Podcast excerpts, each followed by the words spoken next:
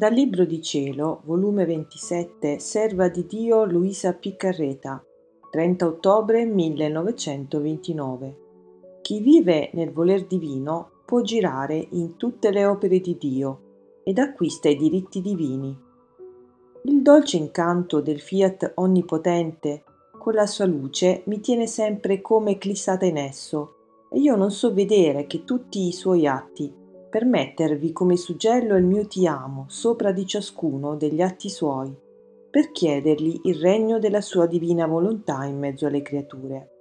Ora, innanzi alla mia mente, vedevo una gran ruota di luce che riempiva tutta la terra, e mentre il centro della ruota era tutta una luce, all'intorno di essa sporgevano tanti raggi per quanti atti aveva fatto il fiat divino e io passavo da un raggio all'altro per mettervi il suggello del mio ti amo, per restarlo in ogni raggio e chiedergli continuamente il regno della sua divina volontà.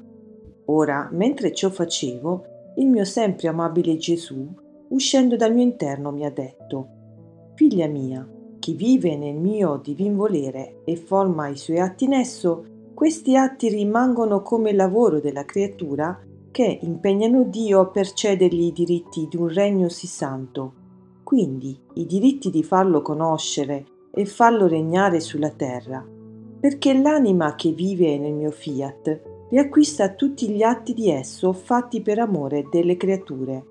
Dio la rende conquistatrice non solo del suo volere, ma di tutta la creazione. Non v'è atto di esso in cui la creatura non vi mette il suo atto fossi pure un ti amo, un ti adoro, eccetera.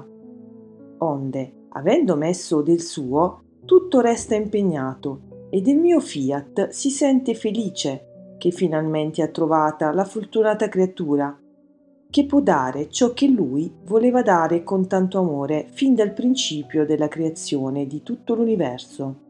Perciò la creatura col vivere nel mio voler divino entra nell'ordine divino si rende proprietaria delle opere sue e con diritto può dare e chiedere per gli altri ciò che è suo.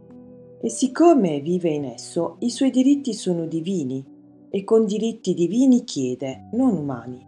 Ogni suo atto è una chiamata che fa il suo creatore e col suo stesso impero divino gli dice dammi il regno della tua divina volontà affinché possa darlo alle creature perché regni in mezzo ad esse e tutte ti amino con amore divino e tutte siano riordinate in te.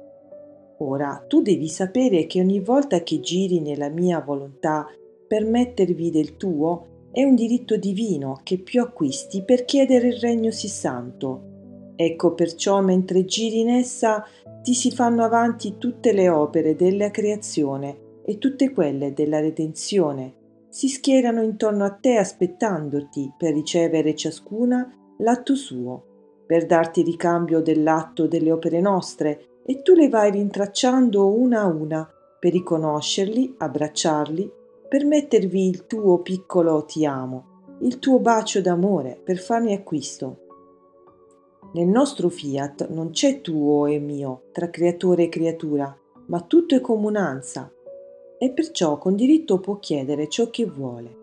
Oh, come mi sentirei afflitto e dolente se in tante pene d'atti miei, fatti stante sulla terra, la piccola figlia del mio voler divino neppure li riconoscesse, né cerca di corteggiare col suo amore e col suo atto suo il mio.